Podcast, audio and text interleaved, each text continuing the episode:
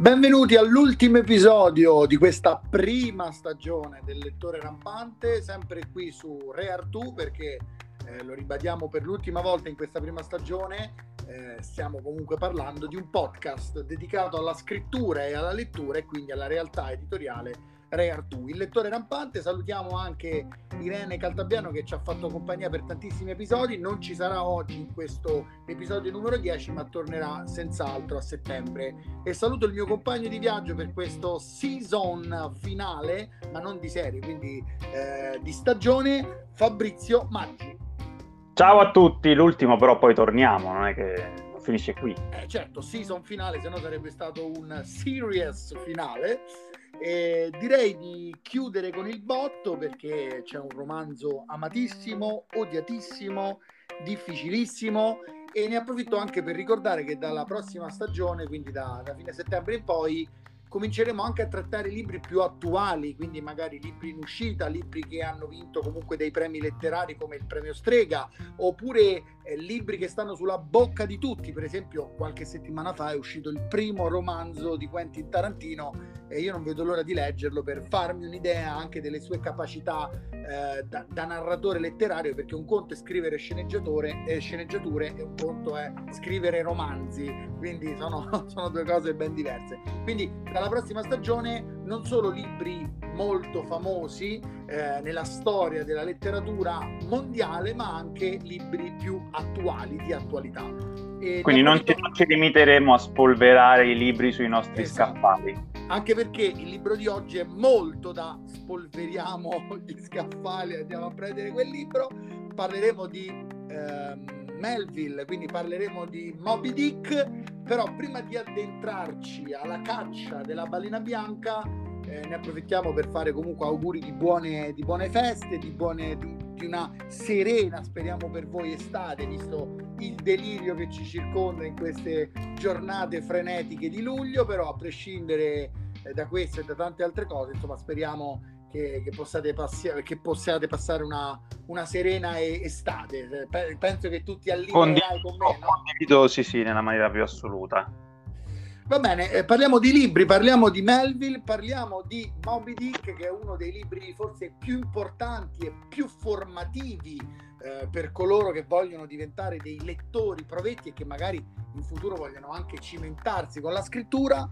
Eh, prima di passarti la parola, Fabrizio, fammelo dire, un libro molto complesso, addirittura ci sono due versioni, quella più, diciamo, letteraria, più agevole per chi è giovane, che si fa leggere soprattutto quando si sta alle medie o al liceo, ovvero un libro troncato perché vengono levate diverse parti che sono le parti poi che vanno a comporre l'opera completa che di solito si legge quando si hanno superati quando si sono superati eh, i 25 anni ed è un libro che per certi versi diventa anche un documentario ma non un documentario cinematografico un documentario letterario perché oltre alla famosa storia della caccia alla balena del famigerato capitano Acab e di tutta l'avventura che è anche poi allegorica, in realtà c'è anche uno studio approfondito di Melville che parla eh, de- del mondo della pesca, del mondo della navigazione, che, man- che parla di balene, di pesci, di, di, di, di, veramente di talmente tante cose che alcune volte ci si può anche straniare dalla lettura di Moby Dick e quindi mi viene qua da dire che Moby Dick possa essere anche per certi versi un libro respingente, però ripeto, capita eh, in una prima fase della propria vita di leggere una versione più diciamo romanzata, quando poi, come dicevo prima, si superano i 20-25 anni e la lettura diventa più un piacere personale che uno studio effettivo, ecco la versione che, che, che che potresti, e mi sto rivolgendo chiaramente agli ascoltatori, che potresti trovare davanti a te è ben più complessa. Infatti mi è capitato di incontrare varie persone che mi hanno detto ma io me lo, me lo ricordavo diverso Moby me lo ricordavo più divertente, lo sto rileggendo adesso e faccio una fatica disumana. Fabrizio, parola a te, ti lascio campo aperto. Beh, è un libro ambizioso e come tutti i libri ambiziosi a volte ecco, tende ad esagerare, soprattutto perché una cosa che noi oggi ovviamente non, non, a cui non siamo abituati, soprattutto nei testi di narrativa, è che a tratti questo libro vuole essere quasi un'enciclopedia dei capodogli. Esatto. Eh, no, è così, perché proprio eh, perché la trattazione all'epoca mancava. Eh, quindi ecco, diciamo, Melville sarà messo in testa di, anche di adottare diciamo, una parte compilativa su, su, sulla descrizione anima, dell'animale che era poi il, il, uno dei protagonisti dell'opera ci sono tutte dissertazioni su questo spermaceti che è l'olio, il grasso, sì. eh, diciamo delle, delle, balene da cui poi si mm, ricavava un olio che serviva ad alimentare le lampade o le candele. Eh, quindi ecco, un trattato in parte eh, documentaristico, in parte anche commerciale eh, di, di, di quelli che poi erano gli sviluppi dell'industria baleniera dell'epoca. E lo diciamo perché così eh, facciamo anche capire a chi ascolta che non si deve scoraggiare. Un libro che fu un fiasco clamoroso, non piacque a nessuno, né alla critica né a, quantomeno, tantomeno al pubblico. Tant'è vero che quando Melville morì, il libro era già uscito fuori catalogo, quindi non, non si trovava più. Aveva venduto poco più di 3.000 copie, quindi era veramente introvabile. Un libro che non, all'epoca non piacque a nessuno.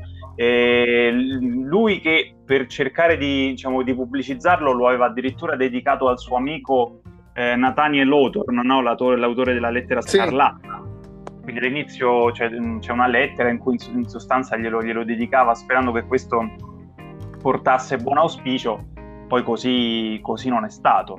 Poi è un romanzo che è stato rivalutato poi nel, dopo il, il 1900, quindi insomma a parecchia distanza dalla, eh, dalla morte di Melville. Ecco, quindi ecco, non scoraggiatevi perché magari eh, state scrivendo un capolavoro che verrà apprezzato fra cento anni. quando sarete morti, quando sarete morti qualcuno capirà che valete. Eh, Purtroppo è successo a molti, insomma. È successo eh. a molti, è successo a molti, e non solo nell'ambito della letteratura, anche in altre arti, tra cui pittura, musica. Quindi, insomma, è una, è una cosa che accomuna gli artisti torniamo al, al, discorso che facevo prima, la, la, difficoltà. Ecco, sicuramente quando il libro sviluppa la traccia narrativa del suo protagonista Ismael e di, eh, del capitano Akab, la narrazione è molto più fluida, è molto più avvincente e le pagine scorrono. Però quando si comincia veramente a a incappare in capitoli documentaristici o come dicevi tu di analisi approfondita sulle balene, i capodogli e eh, diciamo eh, tutte le caratteristiche dell'epoca si può fare molta fatica. Io ammetto di aver avuto molta, ma molta difficoltà nel finirlo, addirittura, e, e, e ne parleremo eh, nella prossima stagione, ho faticato molto più con Moby Dick che con l'Ulisse di Joyce, che viene definito da tutti il libro illeggibile, cioè quello che tutti o quasi tutti fanno fatica a finire. Io invece l'ho trovato molto più agevole perché quantomeno nonostante l'Ulisse sia eh, veramente una mega metafora letteraria infarcita di omaggi, citazioni, stili diversi, però quantomeno ha un inizio e una fine chiara. Ecco, ehm, c'è, c'è, quasi l'impressione che Moby Dick si perda in più punti e quindi come lettore devi avere la pazienza di seguire il corso del mare per fare in modo che poi Melville riprenda la cima, riprenda la fiocina e ti riconduca a caccia della balena. Sei d'accordo? Sì, è un libro che apre molte rotte per rimanere in tema eh, di, della navigazione e alcune di queste rotte sono sinceramente difficili per il, soprattutto per un lettore contemporaneo. Io dico una cosa, non, adesso non voglio fare l'eretico, credo che non ci sia niente di male se uno si insabbia eh, nelle pagine che riguardano appunto la descrizione del commercio delle balene o la, la, la descrizione della loro struttura, diciamo, morfologica, si possono saltare. Se uno proprio non ce la fa, può tornare direttamente eh, alla linea narrativa, che, anche perché alla fine è quello che rimane. Eh, io l'ho letto, l'ho apprezzato tantissimo, ma sinceramente le parti eh, simil documentaristiche neanche le ricordo in, modo particolarmente vivido. Quindi ecco, credo non ci sia niente di male. C'erano i, diri- i famosi diritti del lettore di Daniel Pennac, no? che diceva che in realtà uno può anche saltabeccare. Ecco, in questo caso secondo me si può non, credo, non, non, lo trovo un, un, oltraggio. No, no, non è un oltraggio assolutamente, eh, anche perché si tratta veramente di sabbie mobili letterarie. Eh, detto ciò, vabbè, io sono un iper purista su queste cose, sono veramente faccio mea culpa, eh, sono andato avanti nonostante tutto, ma proprio perché c'è una parte masochistica in me, eh, quindi dovevo assolutamente capire quanto durasse questo supplizio legato alle balene però sono d'accordo con te che eh, si possono saltare eh, queste parti o addirittura, come dicevo prima, si possono tranquillamente recuperare eh, quelle copie eh, in cui quelle parti sono mancanti, perché lo ripetiamo, ci sono delle versioni di Moby Dick dove queste parti, diciamo documentaristiche, visto che abbiamo usato questo termine, non ci sono. Sì, sì, infatti eh, uno può passare direttamente alla versione ridotta se, se, se le vuole risparmiare perché magari è un po' scoraggiato dalla consistenza del numero delle pagine anche, no? Così sembra un romanzo un po' più piccolo, eh, o, quantomeno più essenziale nel, nella versione ridotta. E un'altra delle cose che mi piaceva di, dire del romanzo è questo profondo eh, interesse per la numerologia. Ci sono dei numeri ricorrenti, in particolare il numero 3 perché tre sono gli ufficiali del Pequod, che è la nave del capitano Acab, no? tre sono i ramponieri. Addirittura se uno ci fa caso, tutto quanto l'equipaggio del, del Pequod è composto da 30 membri, che sono esattamente i 30 stati dell'Unione nel momento in cui Melville ha scritto il romanzo. Quindi c'è, c'è una sorta di piccola cabala numerica. Interessante. E allora io ti faccio questa domanda, mi allaccio perché Moby Dick è un testo eh, così simbolico e così allegorico come dicevamo prima e perché un personaggio come Akab nel tempo è riuscito a rimanere leggendario, veramente una figura incredibile che è andata poi anche oltre il romanzo, perché pure in questo caso con Moby Dick sono stati veramente fatti tanti film, tanti adattamenti. Quindi perché uno l'allegoria e il simbolismo di Moby Dick e perché essenzialmente Moby Dick, oltre alla balena, che sarebbe poi l'allegoria di cui parlavamo, eh, si, si, si riallaccia a questo personaggio. Beh, intanto perché l'allegoria forte che c'è nel romanzo è quella natura, che è un rapporto in cui l'uomo esce perdente per, ecco, ecco aspetta, perché stai dicendo una cosa che secondo me si allaccia anche molto bene a quello che sta accadendo nei giorni d'oggi. Cioè questo, questo sentimento, questa mm, prepotenza dell'essere umano che pensa di essere più forte della natura quando in realtà non lo è.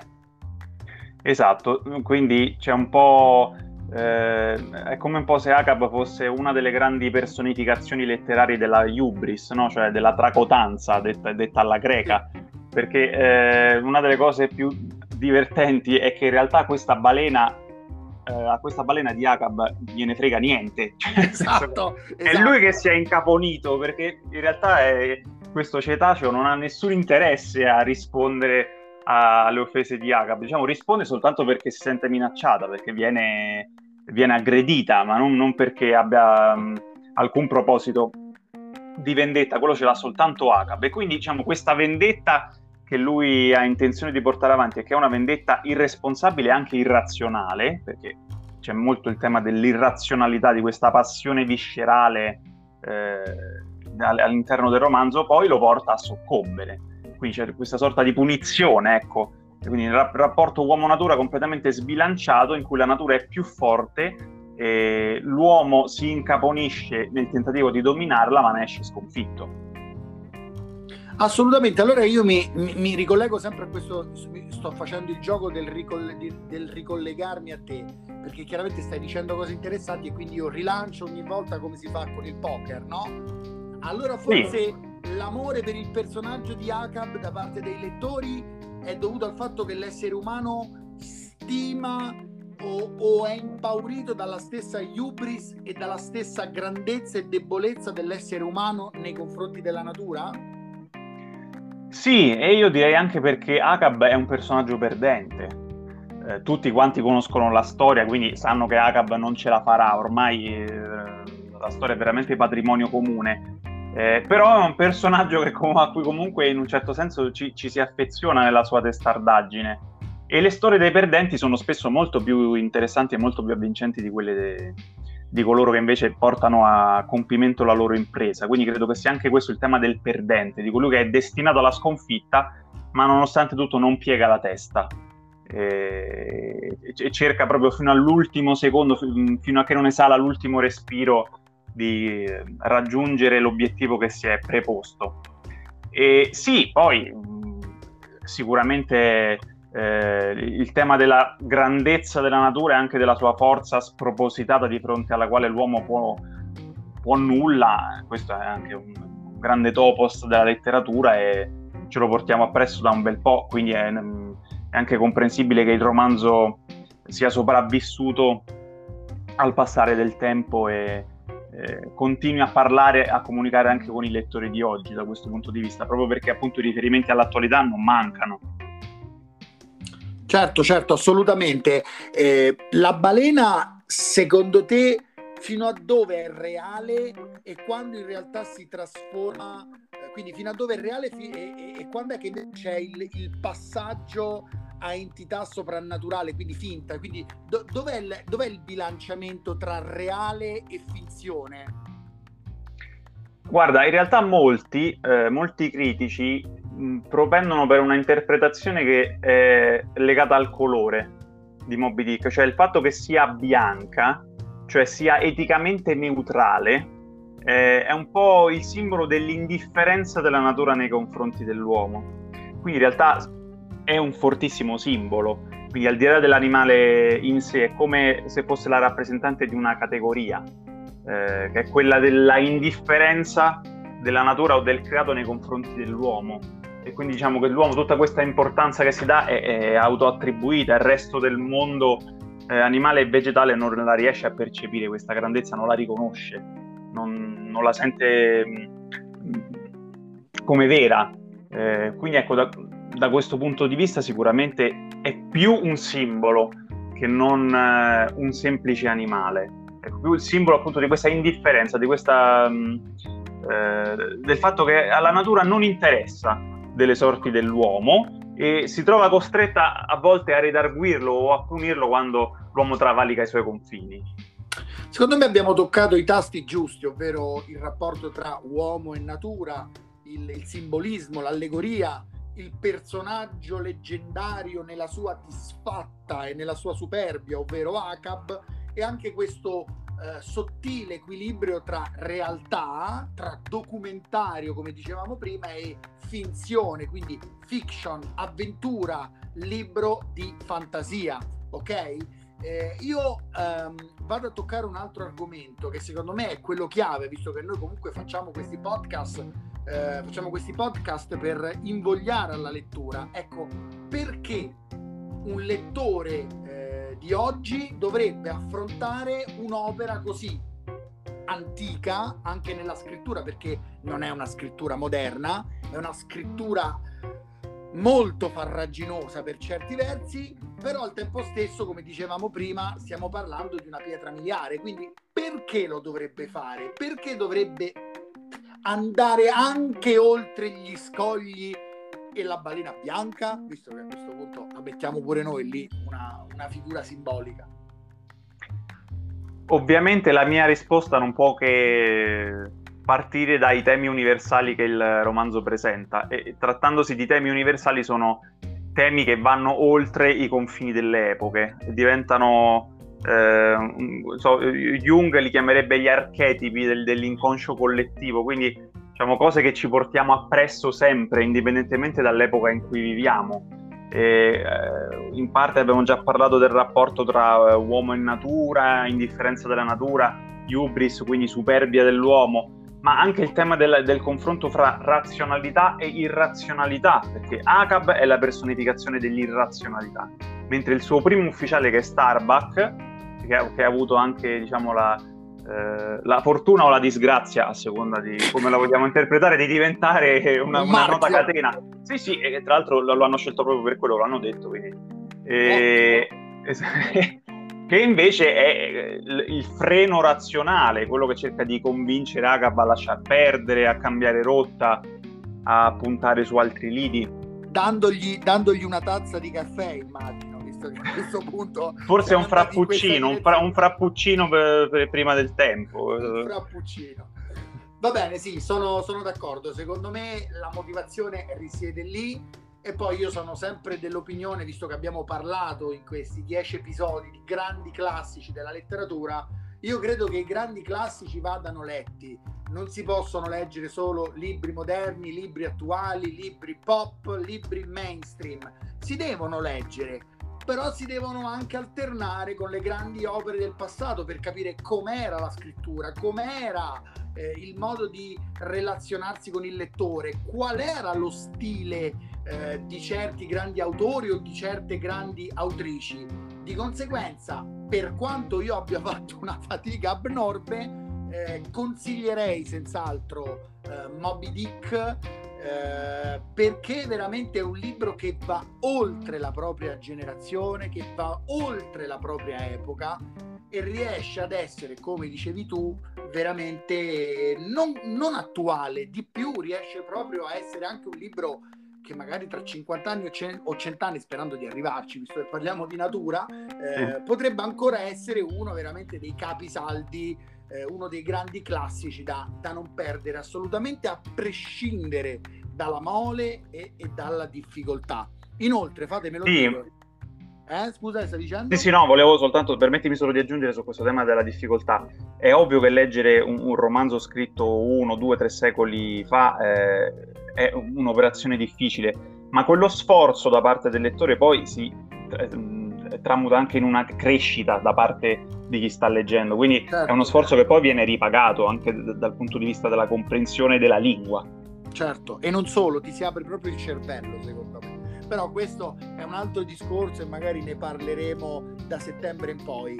E volevo chiudere dicendo che inoltre ha un titolo bomba, un libro che si chiama Moby Dick, cioè parliamo anche del branding moderno, no? Eh, parliamo anche del, di come il mondo si sia sviluppato da questo, punto, eh, da questo punto di vista della comunicazione. Ecco, secondo me il titolo Moby Dick resta un titolo geniale. Sì, è un titolo corto, ma di quelli che arrivano subito. Un po' come dire, che ne so, eh, King Kong o Godzilla, esatto, esatto. arriva subito. Esatto.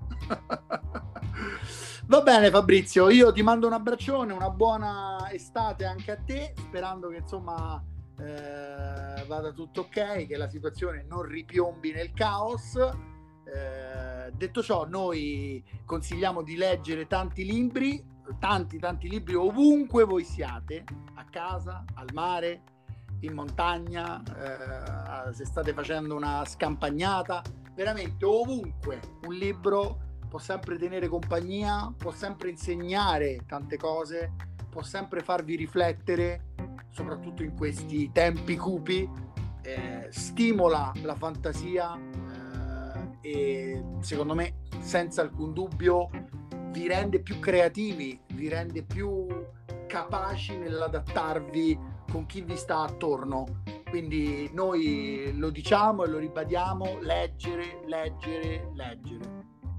Assolutamente. Leggere è una grandissima opera di dialogo a distanza con chi c'è, se si tratta di autori contemporanei, o addirittura con chi non c'è più, se si tratta di autori passati. Quindi è, è, una, è diciamo, impagabile da questo punto di vista. Touché, touché. Alla prossima stagione, alla seconda stagione del Lettore Rampante, un abbraccione a Fabrizio Maggi. Ciao a tutti e buona estate. Un abbraccione a Irene che tornerà nella seconda stagione e dal sottoscritto baci baci baci. Alla prossima. Ciao. Ciao.